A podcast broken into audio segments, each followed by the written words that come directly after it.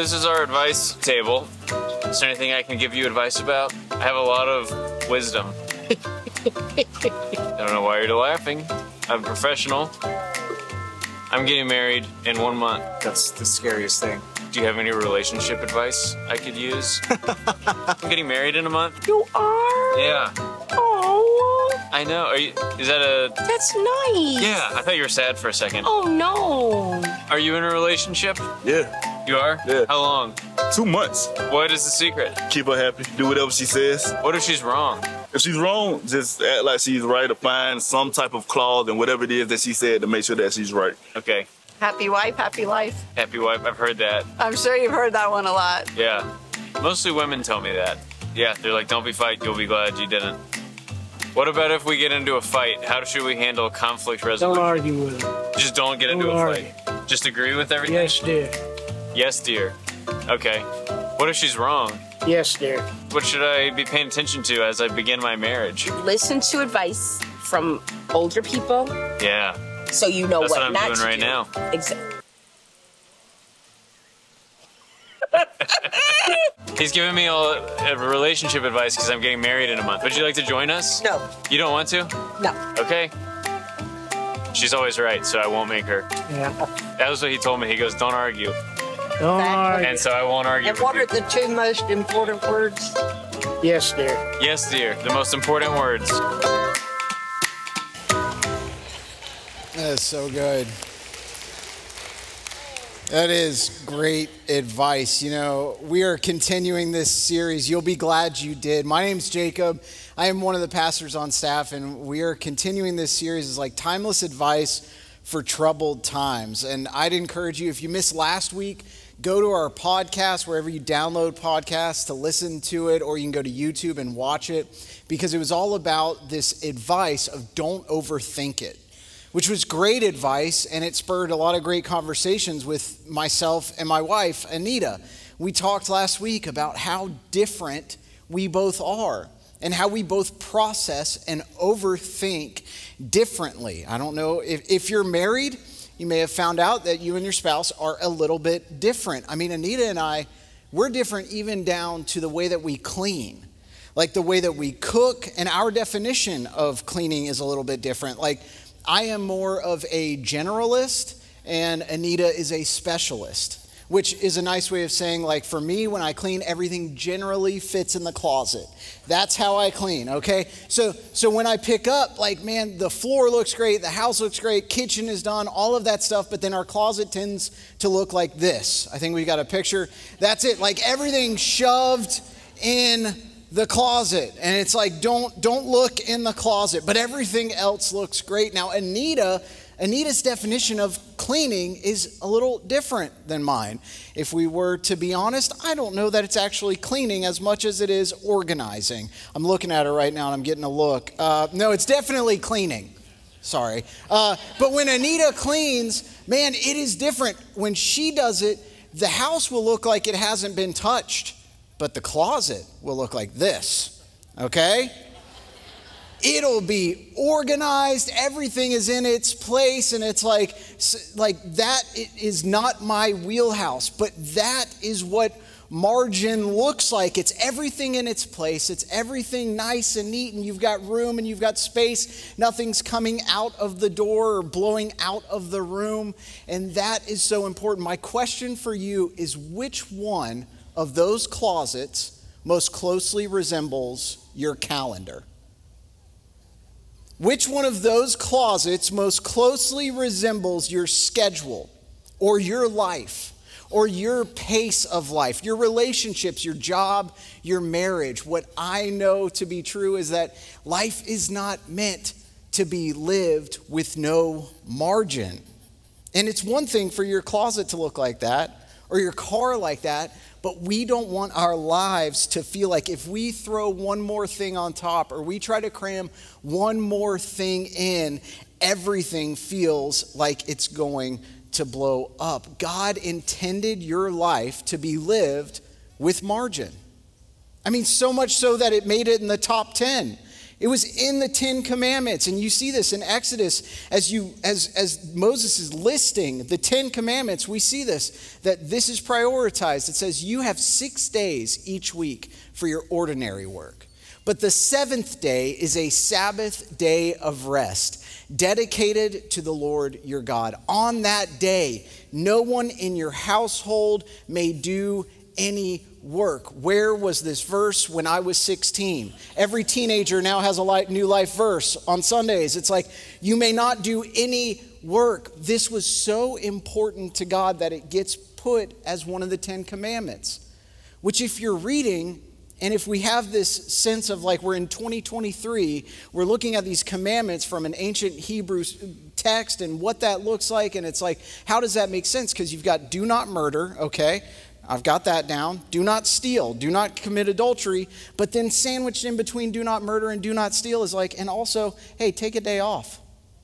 And it's like one of these things feels like it's not like the other, but that is how important rest is to God. And you may be like, yeah, I don't think I need margin. I think I'm good. I've got a litmus test. If you are living your life and operating without margin. You may be living without margin if. If you can't remember the last time that you told someone no, I mean, the last time that you really disappointed someone because you were fighting for breathing room in your schedule. When was the last time that maybe you may be living without margin if you're always in a rush? Man, you're, you're showing up late, you're leaving early, and no matter what, you cannot seem to get your schedule right. You may need some margin if you find yourself constantly apologizing for not being able to follow, th- follow through on things that you've committed to because you even forgot that you committed to them in the first place. You may need margin. That's, that's me. That's my life in the past week. So, what about you? Man, this is what margin does. If you find yourself in bouts of isolation or pouring your whole world and your life into work or to substances and alcohol or drugs, these are the effects of a marginless life. And God did not intend life to be lived that way. We have to make room for margin. And that's what it is. You'll be glad you did make room for margin. That's the timeless advice. We have to make room for margin. And I just want to get a working definition of margin for us. And I think of it like this margin is the space between our pace and our limits. It's the space between how fast we are moving through life and how fast we can keep moving at that pace before we hurt ourselves. It's this space between how much we're carrying and how much we can possibly carry.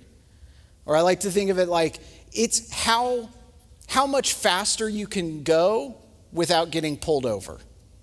Because that's what margin is. You can operate with your closet looking like that, that disorganized, everything's packed in. You can live that way a little while, but eventually, consistently running at that pace with no margin, you will experience pain.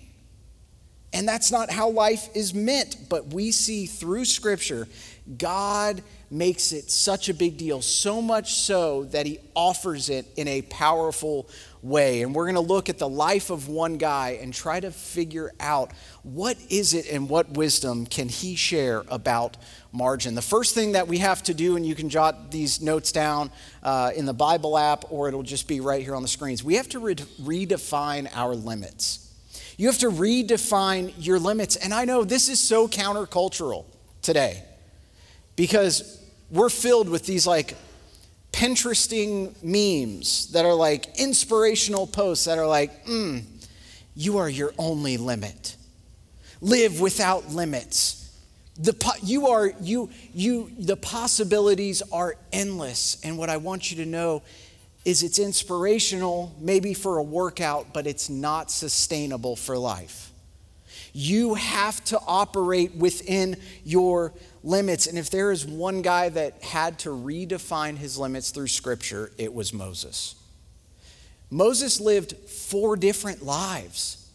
I mean, you talk about this guy that was adopted, I mean, he's, he's, he's a, a, this Hebrew that was adopted and raised in an Egyptian household.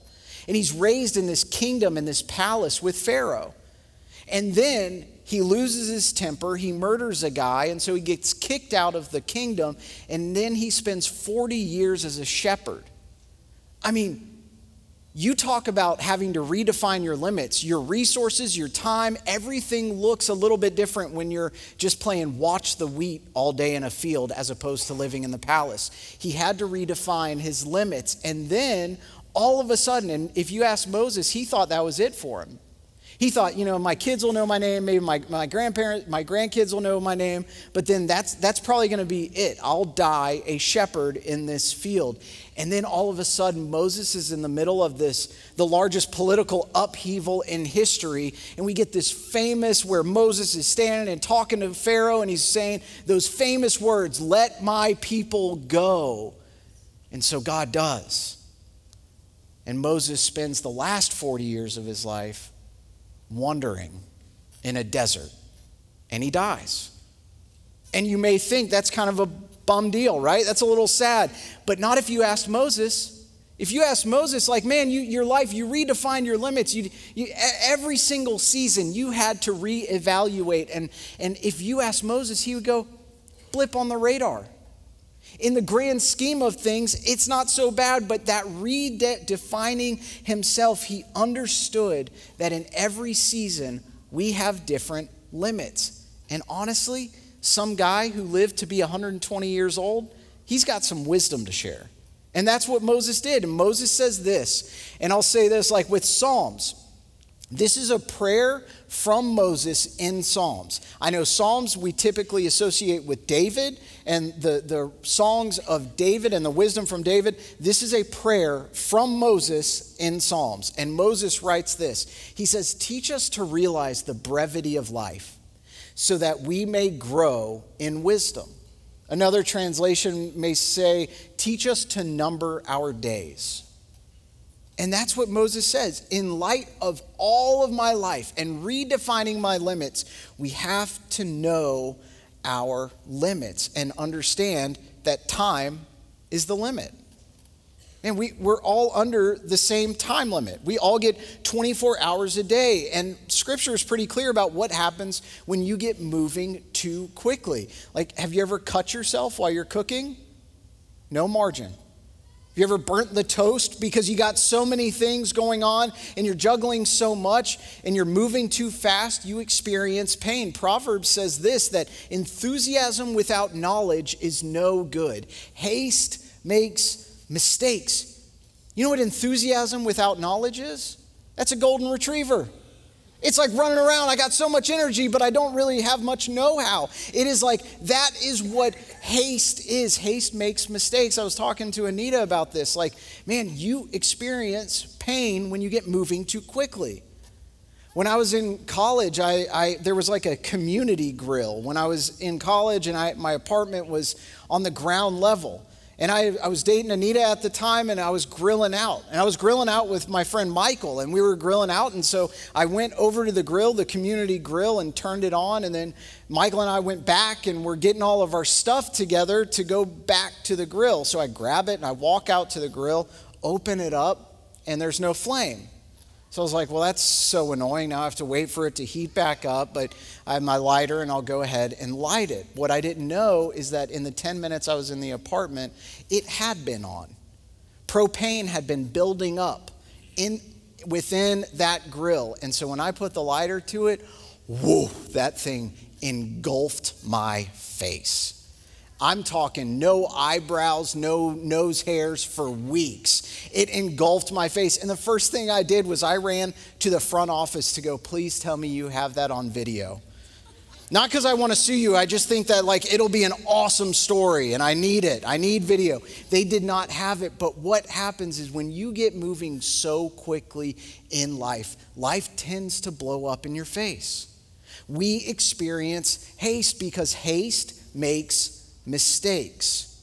And when we move too quickly, three things end up happening our stress levels go up, our focus goes down, and our relationships suffer.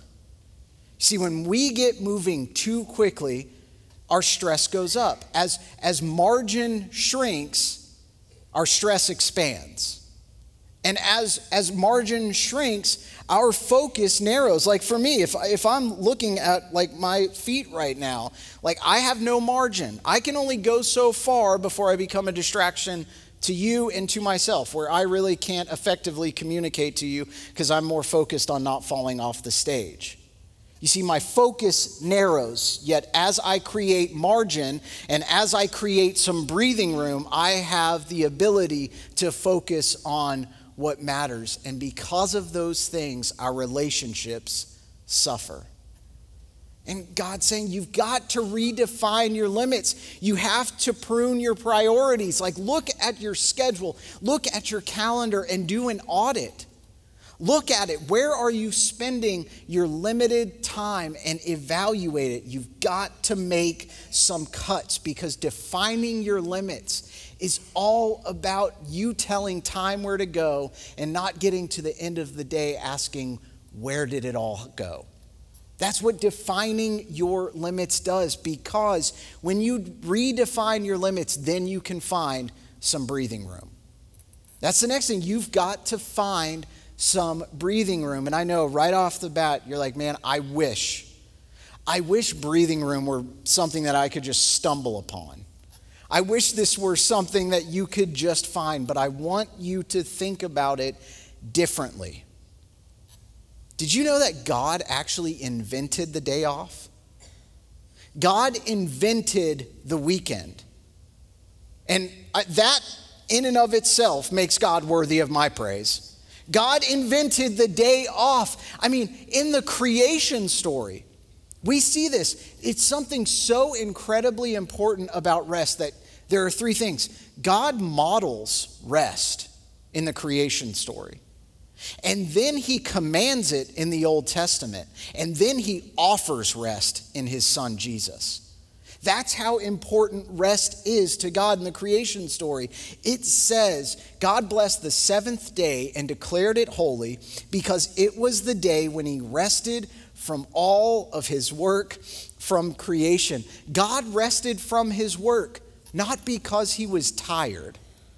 Okay, that's not what the rest is. For, for millennia, Jewish scholars have looked at this word rest. What it is, is God was resting because he had accomplished a task. Not because he was tired, but God rested because he reigned over all. God didn't rest because he was exhausted. God rested because he had completed a task. And that's what rest is for God. It's not just like taking a nap. So he models it in the creation story. And if God needed rest, how much more do we need it? And then we see the weekend and the day off happen with the Israelites and Moses. And we see this as, as the, the Israelites are wandering the desert, that God sends this miracle of manna. That manna comes down from the sky. And the Israelites, as in their wondering, they think they're gonna, they're gonna take advantage of the system. There's this miracle, and manna falls from the sky, and the Israelites start to gather all the manna, and they think we're gonna we're gonna gather it, and we're gonna ship it over here, and we're gonna set up a business, we're gonna resell it, and we're gonna make some money. And they're so disappointed when they realize that the manna expires after one day, except on Friday. On Friday, the manna lasts two days because God instills rest. God says, I'm going to make this last two days so you make sure that you don't work, that you get some breathing room, and that I get some breathing room. And the weekend was invented. From the beginning of creation, He modeled it, and then He commanded it, and then He sent Jesus to say, This is rest. We see this in Matthew, in Matthew, uh, in Matthew 11, 28, and we see it in Deuteronomy. He says, Remember that you were once slaves in Egypt, but the Lord your God brought you out with his strong hand and powerful arm. Moses is saying the point of the, the break, the point of margin, and the point of breathing room is so that you would remember. Not just because you're tired, but as a celebration, that you would remember That is why the Lord your God has commanded you to rest on the Sabbath day. He commands it. And then in the New Testament, in Matthew 11, then Jesus said, Come to me, all who are weary and carry heavy burdens, and I will give you rest. Come to me, all who are weary and carry heavy burdens. Come to me, all who were woken up at 4:45 in the morning because you live in Florida for a test Come to me, all who have to every single morning. You have to pack kids' lunches and try to get them out the door without killing anybody. Come to me, all who have burdens, and I will give you rest. Our rest in the New Testament, we find that in Jesus. Come to me, all who are so tired and exhausted, and I will give you rest. All who are married and you feel like your marriage is on the rocks, go to Jesus. Instead of venting on Facebook, first go to Jesus. And we have to make Jesus the priority because that's what rest is. And I know, like, that, that word nap, that word rest that we see, we, we substitute nap like Matthew 11 28 saying that I will give you rest. We think we could think nap. But I know that that's not, and you know that that's not what that word breaks out to. The word that's used 12 times through the New Testament for rest is similar to the Old Testament to say that this is a, a rest that you only take after a long, hard day's work. That that's what the rest is. After you've completed a task, then you take the rest. What I know with my kids is my kids are not weary. My kids are not heavy burdened. I mean, they're, they're, they're eight, seven, and, and just turned three. Like, they do not have heavy burdens. Their heaviest burden is that occasionally they have to unload the dishwasher. Okay? But as a father, I'm okay with that. Don't you know that it is just as true about your heavenly Father that He does not want you so stressed all the time, so stretched thin, so just, just searching and wondering in the wilderness that God wants you to find rest in Him. The point of rest is to gain wisdom. I mean, that's what Moses said in Psalm 90 12. Moses said to teach us to number our days that we may gain a heart of wisdom. That's what we hope to get out of rest and margin, which is why, if we number our days, we have to make our days count. You have to make your days count. Have you ever noticed how much faster time goes the older you get? Like when you're born, you measure it in days. And then as a, as a newborn, it's like weeks and then months, and, and then it's the half. Like I'm not six, I'm six and a half, right? That time starts to just fly by the older we get. Well, Moses notices that. And he talks about that. And I want you to see what crescendos into him saying, Teach us to number our days because there's something that happens that you start to shift from anticipation of life to the realization of life. Something tends to happen, and maybe you're like me, like I'm 36. At some point, and very quickly, I will have more life behind me than I have ahead of me. And that is what wisdom is it's realizing that that is what we are working with and we are to make the most of it. And this is what Moses talks about. He says in the verses before teach, teach us to number our days, Moses says, Lord, through all the generations, you have been our home.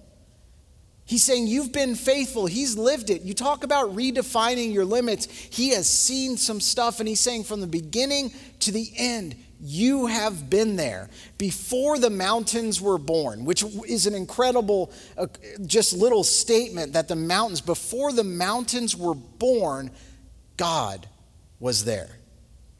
He's saying you were there before you gave birth to the earth and the world from beginning to end you are God. Another translation says from everlasting to everlasting, which means you were here way before me, you're going to be here way after me and bookend somewhere in the middle is this blip called Moses. And he's saying from beginning to end you are there. You are God. And he says, You turn people back to dust, saying, Return to dust, you mortals. And I know this is like, that we may struggle with this verse. We're in 2023 and it's it's hard to understand. I've, I've seen someone commentators say like this is this was like God's Gandalf moment, like you shall not pass and turn to dust. But what you have to understand is this is Moses saying, I have seen people come and go. I have lived through so much from the palace to being a shepherd to the political upheaval to your miracles and parting the sea. I've seen it all, and you have not changed. He's saying, You control all. You are powerful, Alpha and Omega from beginning to end. For you, a thousand years are as a passing day, as brief as a few night hours. Moses is saying that time for God is like a, a, thousand years on earth is like a bad night's sleep to God. A thousand years. And so Moses is, is playing this out in his head and he's like man god you have watched me. You've been with me through my, my troubles and my mess ups and my screw ups and I, I murdered a guy and then i led your people and led god's people and we led the israelites. You've watched me get older. You've watched the wrinkles appear. You've watched me struggle and mess up and yet you are still here. What I want you to understand and find hope is, is that yes, we are so insignificant, a blip on a radar, and yet in the wilderness and in the wandering, there God is. In the wandering and in the wilderness and in the disappointments that we may have, God still provides opportunities for rest. He's still sending manna from heaven, and that sustains you in Jesus. Jesus is our rest, and Moses is saying, This is what happens. Life comes at you fast. Man, it does. And yet we live as if time is unlimited. And what we need to do is redefine our limits, make some breathing room, make rest a priority because we're living like we have endless time. And what I know is that it is not wise to live as if you will live forever. We're living like we're going to have our kids forever. We're living like we're going to have our parents forever. We're living like we may have our spouse forever. Teach us to number our days because our days count. And from beginning to end, the same God that sent manna from heaven is here in the room today, right here, right now, to say, I sent my son a gift that there's nothing you could earn, there's nothing you could do, that the whole point of my son is to have a relationship with you so that you might finally get a breather. So that you may finally have hope, because if you feel like the weight of the world is on your shoulders and you've not said yes or accepted the gift of the Son of Jesus Christ and what He did on a cross, you feel the weight because you have it. And that's what Jesus came to do. God is saying, Give me your burdens. Let me be your rest. When was the last time? I mean, how are we supposed to rest if we never slow down long enough to lean into Jesus? You have an opportunity right here, right now, to find rest in Jesus Christ. Will you bow your heads with me? If that's you here in this place and you want to find some rest and you haven't started a relationship with the God of the universe, man, you have an opportunity right here, right now. And I, I know it's, It's eternity and it affects and changes your eternity, but it drastically changes your life right here, right now. You could start that relationship just by praying this prayer. You don't have to pray it out loud. You just, just repeat after me. Say it just between you and God. Just say, Dear God, I know that I have sinned. I ask that you forgive my sins. Come into my heart. Be the leader and Savior forever. Let me find rest in you. And it is in the mighty, perfect, and precious name of Jesus. Amen.